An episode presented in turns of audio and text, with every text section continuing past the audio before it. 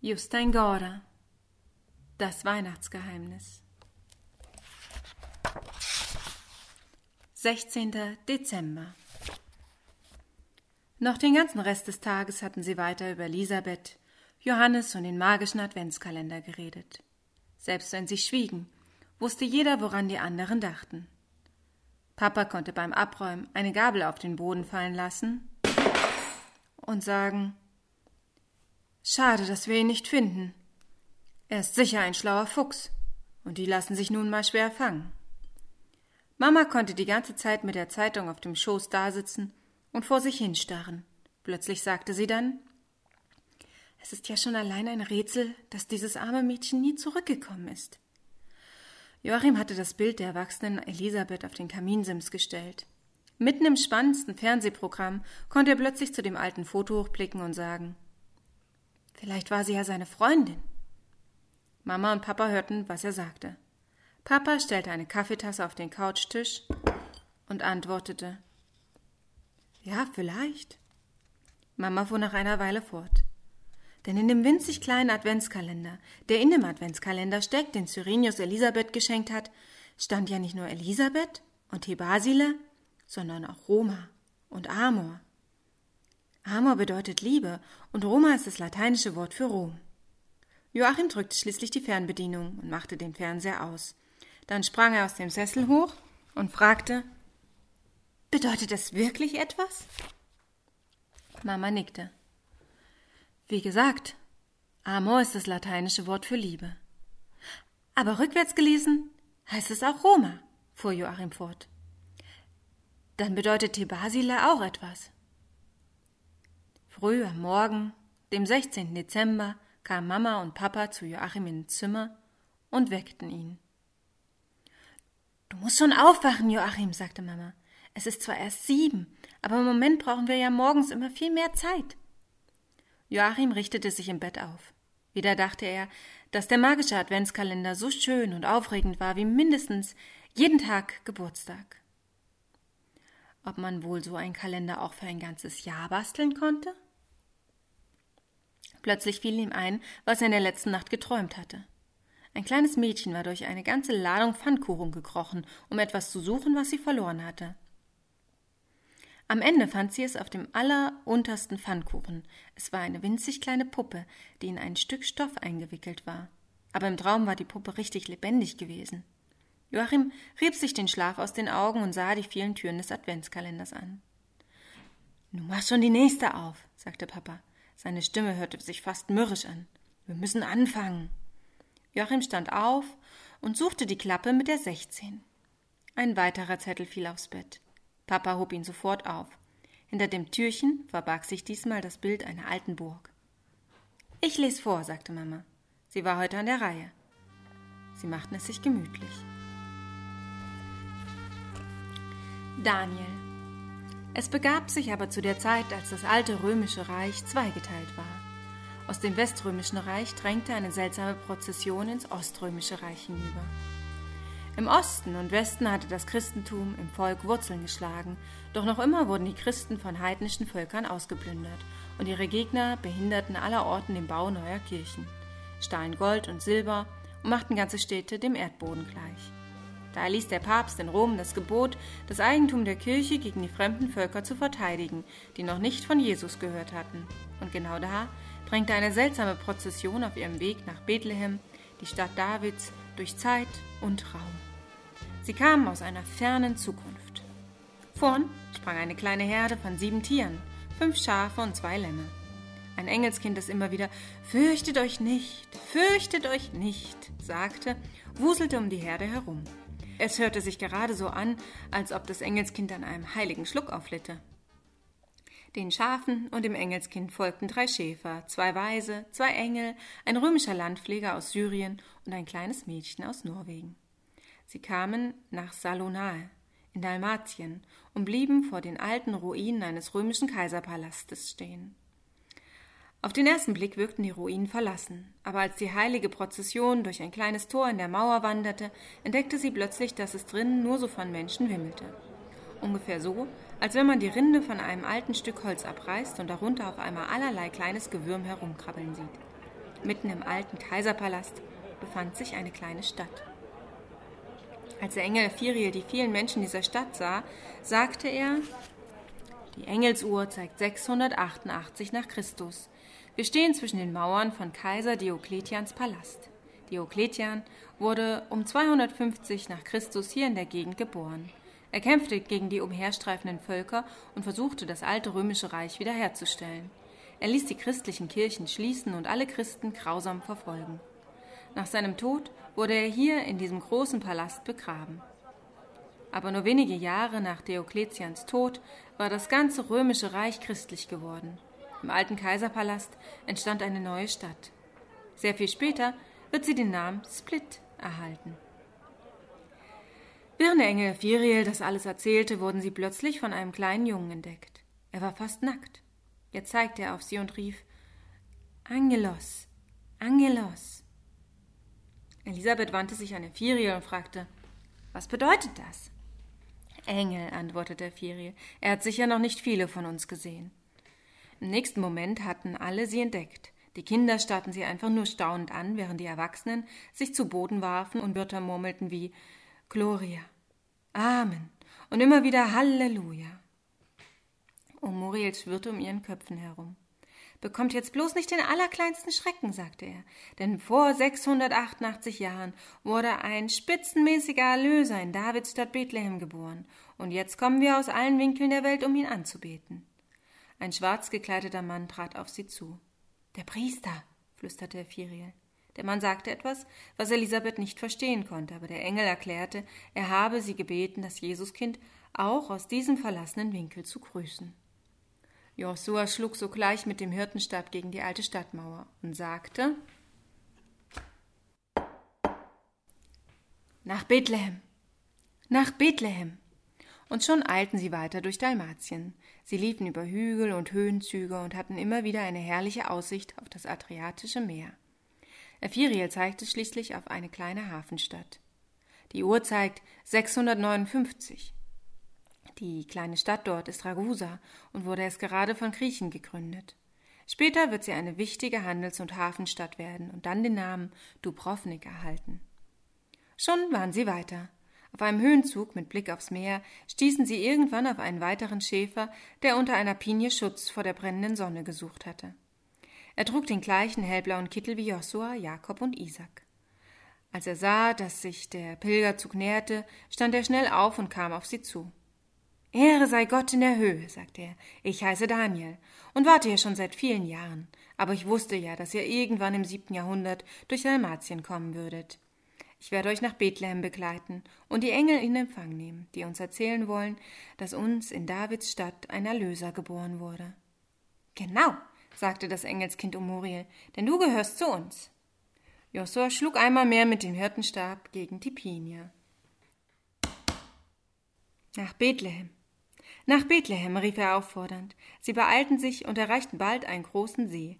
Am Ende des Sees lag wieder eine große Stadt. Die Stadt heißt Skoder und der See Skodersee, sagte Firiel. In vielen hundert Jahren wird dieses Land den Namen Albanien erhalten. Wir haben jetzt das römisch-katholische Gebiet verlassen und befinden uns im Machtbereich von Byzanz. Elisabeth war so verwirrt von all den seltsamen Wörtern, dass sie nicht wusste, was sie sagen sollte. Aber der Engel erklärte, die Engelsuhr zeigt, dass seit Jesu Geburt 602 Jahre vergangen sind. Zu dieser Zeit und das ganze Mittelalter hindurch hat die christliche Kirche zwei verschiedene Hauptstädte. Die eine Hauptstadt ist Rom, die andere Byzanz, am Eingang zum Schwarzen Meer. Aber sie haben doch beide an Christus geglaubt. Im Grunde ja, aber sie zeigten es auf leicht unterschiedliche Weise. Denn so wie die Menschen kommen und gehen, so kommen und gehen auch Kirchensitten und Gottesdienstriten. Auch wenn alles in der ersten Weihnacht in Davids Stadt Bethlehem angefangen hat. Muriel brauste mit den Flügeln und sagte, genau, und es gab dort nur eine einzige Maria und auch nur ein einziges Jesuskind. Aber seither sind unzählige Bilder von Maria und dem Jesuskind gemalt und geschnitzt worden, und keine zwei davon sind völlig gleich. Denn obwohl es nur ein Jesuskind gibt, haben alle Menschen eine etwas unterschiedliche Vorstellung. Elisabeth bewahrte diese Worte in ihrem Herzen. Aber plötzlich schlug Omurien mit den Flügeln und trat ganz dicht an sie heran. Gott hat auch nur einen Adam und eine Eva erschaffen. Sie waren kleine Kinder, die Verstecken spielten und auf den Bäumen im Garten Eden herumkletterten. Denn es hatte doch keinen Sinn, einen schönen Garten zu schaffen, wenn es keine Kinder gab, die darin spielen konnten. Es hat ja auch keinen Sinn, Himmel und Hölle zu erschaffen, wenn keine Kinder darin herumhüpfen können. Aber dann aßen die beiden Wichte vom Baum der Erkenntnis und schon waren sie erwachsen. Damit war Schluss mit dem Spielen auf der Erde, doch zum Glück blieb das nicht lange so. Denn schon bald bekamen der erwachsene Adam und die erwachsene Eva Kinder, schließlich auch Enkelkinder und so weiter. Aber auf diese Weise hat Gott dafür gesorgt, dass es immer viele Kinder auf der Welt gibt. Es hat doch keinen Sinn, eine ganze Welt zu erschaffen, wenn es nicht immer Kinder gibt, die sie entdecken können. Auf diese Weise erschafft Gott die Welt immer wieder aufs Neue. Er wird nie ganz damit fertig, denn immer wieder kommen ja neue Kinder dazu, die die Welt zum allerersten Mal entdecken. Genau. Die beiden Weisen wechselten jetzt einen Blick. Nun ja, sagte Balthasar, und Kaspar fügte hinzu. Diese Erklärung ist vielleicht ein bisschen zweifelhaft, aber alle guten Geschichten können mindestens auf zwei oder drei Arten verstanden werden, und man kann ja nur immer eine Geschichte erzählen. Aber obwohl auf der Erde viele Milliarden Kinder gelebt haben, waren noch keine zwei völlig gleich, fuhr Omuriel fort. Es gibt in der ganzen Schöpfung keine zwei Grashalme, die gänzlich gleich sind. Und zwar, weil Gott im Himmel vor Fantasie nur so sprüht. Ab und zu sprudelt er geradezu über, dann spritzt auch ein bisschen auf die Welt. Es errege sich das Wasser mit lebendigen und webenden Tieren, und Vögel sollen fliegen auf Erden, sagte er, während er sich alle Mühe gab, in sechs Tagen die Erde zu erschaffen. Die Erde bringe hervor lebendige Tiere, ein jegliches nach seiner Art, und allerlei Vieh, Gewürm und Wild, ein jegliches nach seiner Art. Nun schielte um Muriel zu Elisabeth hinüber. Ich kann das alles auswendig, Elisabeth klatschte in die Hände. Sie selber hat es immer schwer gefunden, alte Märchen und Kinderreime auswendig zu lernen. Joshua stieß jetzt von neuem mit dem Hirtenstab auf den Boden. Nach Bethlehem, nach Bethlehem, rief er wie gewöhnlich. Und weiter ging es hinauf in die mazedonischen Hochebenen. Als Mama fertig gelesen hatte, lächelten alle. Diesen Blumenmann scheint es ja an Fantasie nicht zu fehlen, sagte Papa. Wieder blätterte er in einem Atlas. Sie sind durch ganz Jugoslawien gelaufen. Das ist eine ziemlich weite Strecke für nur einen Tag. Für fast hundert Jahre, meinst du? korrigierte Joachim. Jeder Tag sind fast hundert Jahre. Aber das ist ja nur für uns so, fuhr Mama fort. Für Elisabeth und die anderen geht alles sehr schnell. Papa nickte widerwillig. Außerdem heißt es nicht mehr Jugoslawien, fügte Mama hinzu. Und im siebten Jahrhundert hieß es auch nicht so. Damals hieß es Kroatien oder Dalmatien. Papa studierte weiter die Karte. Er zeigte Joachim, wie der Pilgerzug gelaufen war, und am Ende zeigte er ihm noch die Städte Split und Dubrovnik.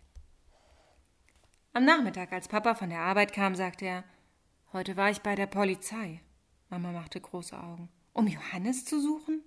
Papa schüttelte den Kopf. Nein, nein, nein, ich wollte mehr über dieses Mädchen erfahren, das 1948 verschwunden ist. Sie war erst sieben Jahre alt und verschwand wirklich spurlos. Ein großes Polizeiaufgebot hat sie monatelang gesucht. Aber sie wurde nie gefunden. Das Einzige, was sie gefunden haben, war ihre Mütze. Die lag gleich vor der Stadt in einem Wäldchen. Das Mädchen hat wohl nur ein kurzes Leben gehabt. Da solltest du dir nicht so sicher sein, sagte Mama und zwinkerte Joachim listig zu. Papa fuhr fort. Ich habe auch versucht, Kontakt zu ihrer Familie aufzunehmen. Ich habe ein bisschen herumtelefoniert und schließlich mit ihrer Mutter gesprochen. Sie ist inzwischen eine alte Frau von über siebzig. Mama und Joachim staunten, dann fragten sie beide durcheinander. Und was hat sie gesagt? Kennt sie Johannes? Eins nach dem anderen, sagte Papa. Die alte Dame konnte nicht viel mehr erzählen als die Polizei, aber sie sagte, dass sie vor vielen, vielen Jahren einmal einen Mann aus Syrien gesprochen habe. Und der hieß Johannes. Elisabeths Vater ist vor wenigen Jahren gestorben. Auch er war wohl in Syrien und auch in vielen anderen Ländern, aber jetzt holte Papa tief Luft. Sie wusste nur nichts von dem Bild, das zehn bis fünfzehn Jahre nach Elisabeths Verschwinden in Rom aufgenommen wurde. Ich habe versprochen, ihr eine Kopie zu schicken. Ein paar Minuten nachdem Mama und Papa ihm an diesem Abend gute Nacht gesagt hatten, stand er wieder auf und setzte sich noch einmal an seinen Schreibtisch. Wer war die junge Frau, die Johannes in Rom fotografiert hatte? Und hieß sie Elisabeth oder hatte sie in Wirklichkeit einen ganz anderen Namen?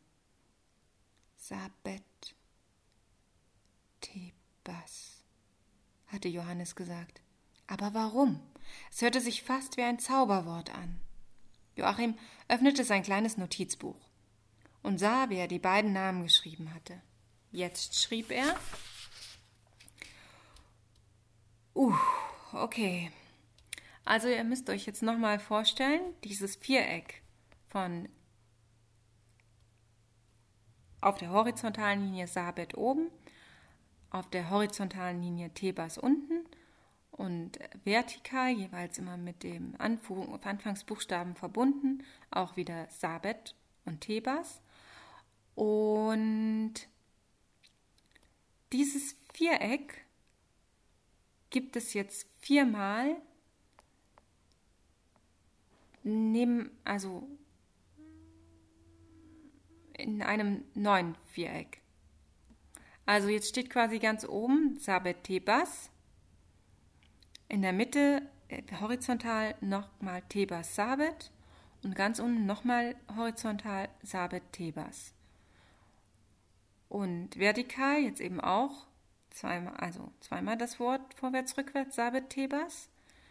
In der Mitte vertikal genauso und ähm, rechts vertikal genauso. Und immer ist das S vom horizontalen Sabit auch das S vom Vertikalen und das T ebenso. Ja, ein bisschen schwer zu beschreiben. War das ein Fenster oder ein Kreuz? Vielleicht sollte es auch einen Adventskalender darstellen.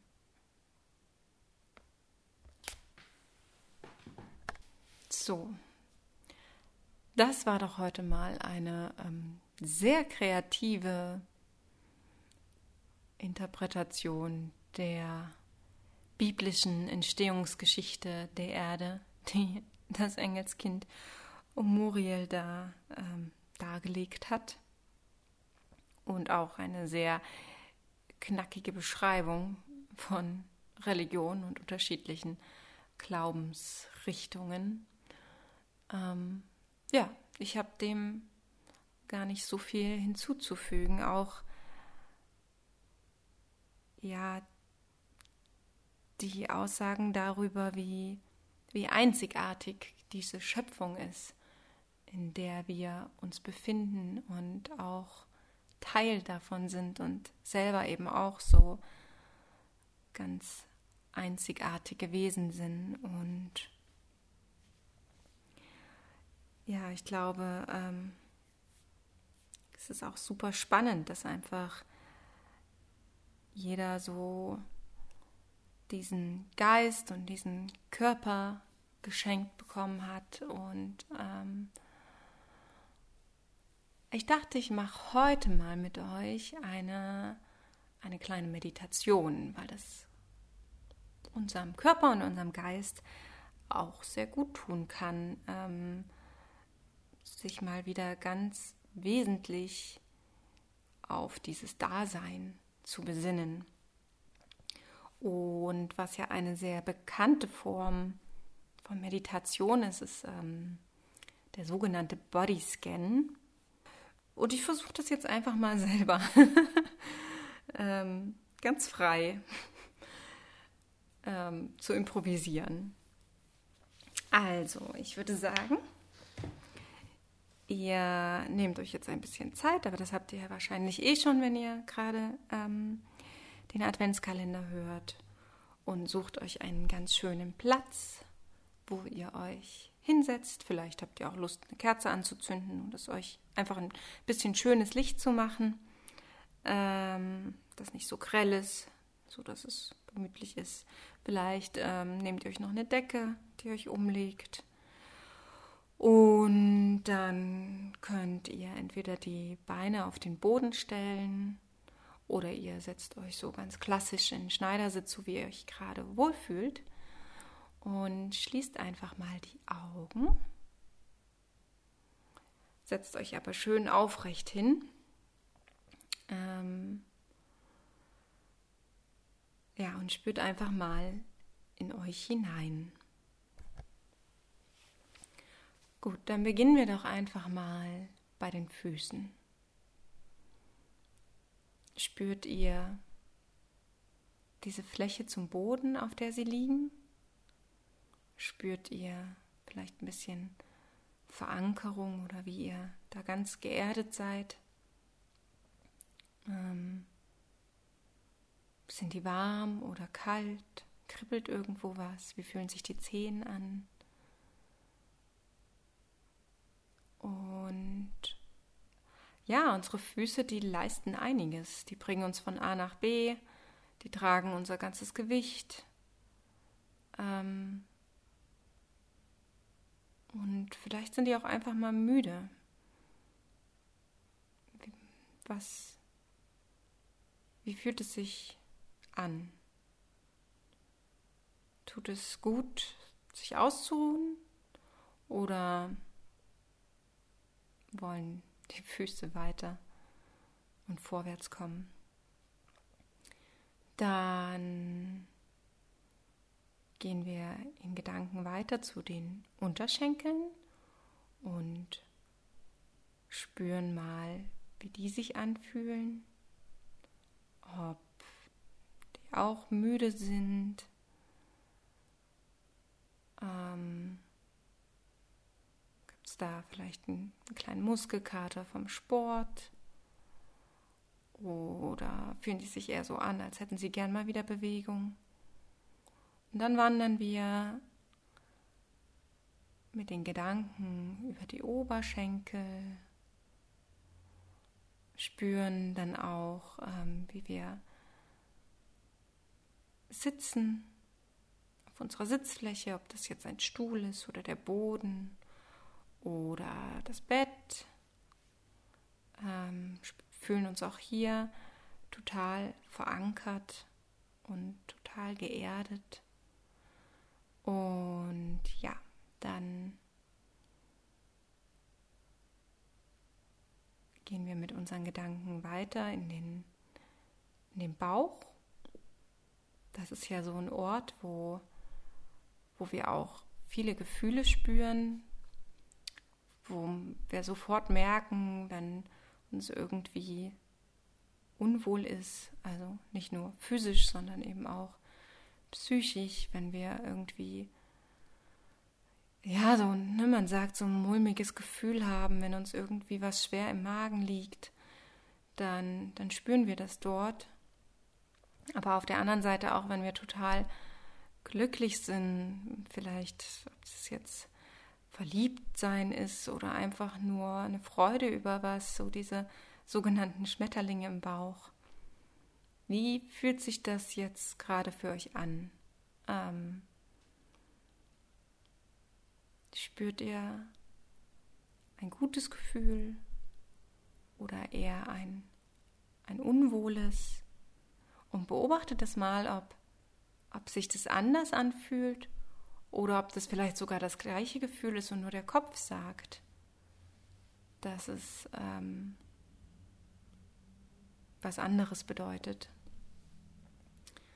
Ja, und dann gehen wir weiter über den Oberkörper und atmen tief ein und tief aus und spüren dabei, wie die Luft in unsere Lungen dringt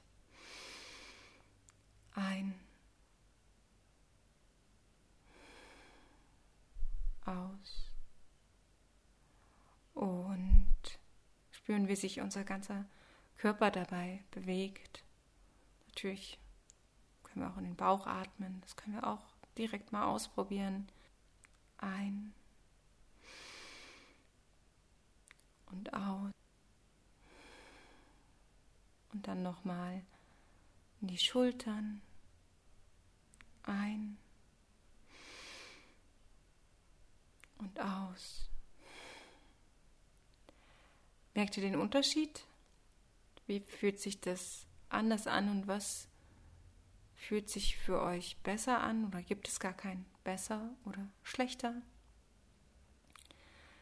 Ja, und dann spüren wir nochmal in unsere Arme hinein, die da vielleicht auf den Knien liegen, ganz entspannt, ganz ruhig.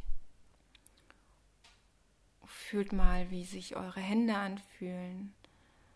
Sind die irgendwie zu einer Faust geballt oder sind die ganz, ganz entspannt? Und ja,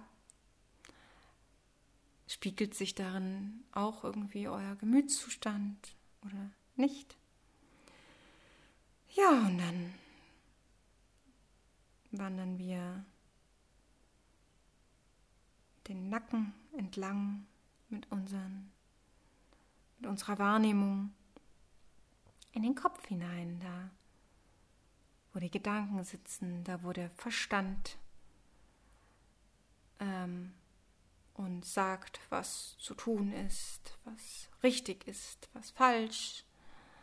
Und sich dieses ganze Gedankenkarussell dreht und dreht und dreht.